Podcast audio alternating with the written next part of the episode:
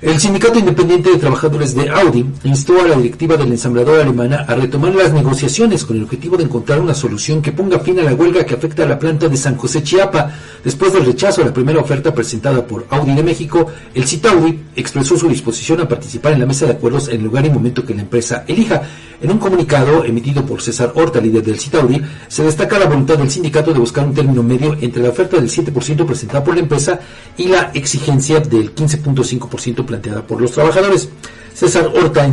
en, su papel de dirigente del Citaudi, ofreció negociar de manera cordial con el objetivo de poner fin a la huelga lo antes posible. Con esta iniciativa, el sindicato busca una resolución consensuada que satisfaga las demandas de los trabajadores y permite el retorno a la normalidad productiva de la planta de Audi en San José Chiapa. El sindicato espera una pronta respuesta para reiniciar las negociaciones. Y en este sentido, solo hay que referir que eh, pues hoy podrían reanudarse las pláticas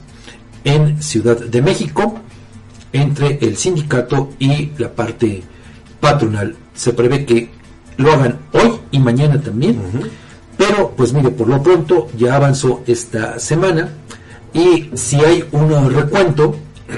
de, tiene que haberlo, tiene, que haberlo, por supuesto, para eh, determinar si los trabajadores aceptan o no, pues este tendría que darse hasta la próxima, pero mire ya cuántos días han transcurrido de la huelga, con las afectaciones no solo a los empleados de esta empresa alemana, sino también a las proveedorías que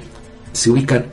allá mismo en el estado de Puebla, también aquí en el estado de Tlaxcala e incluso en Querétaro. Ya las afectaciones están preocupando. Y bueno, pues estaremos pendientes de informarle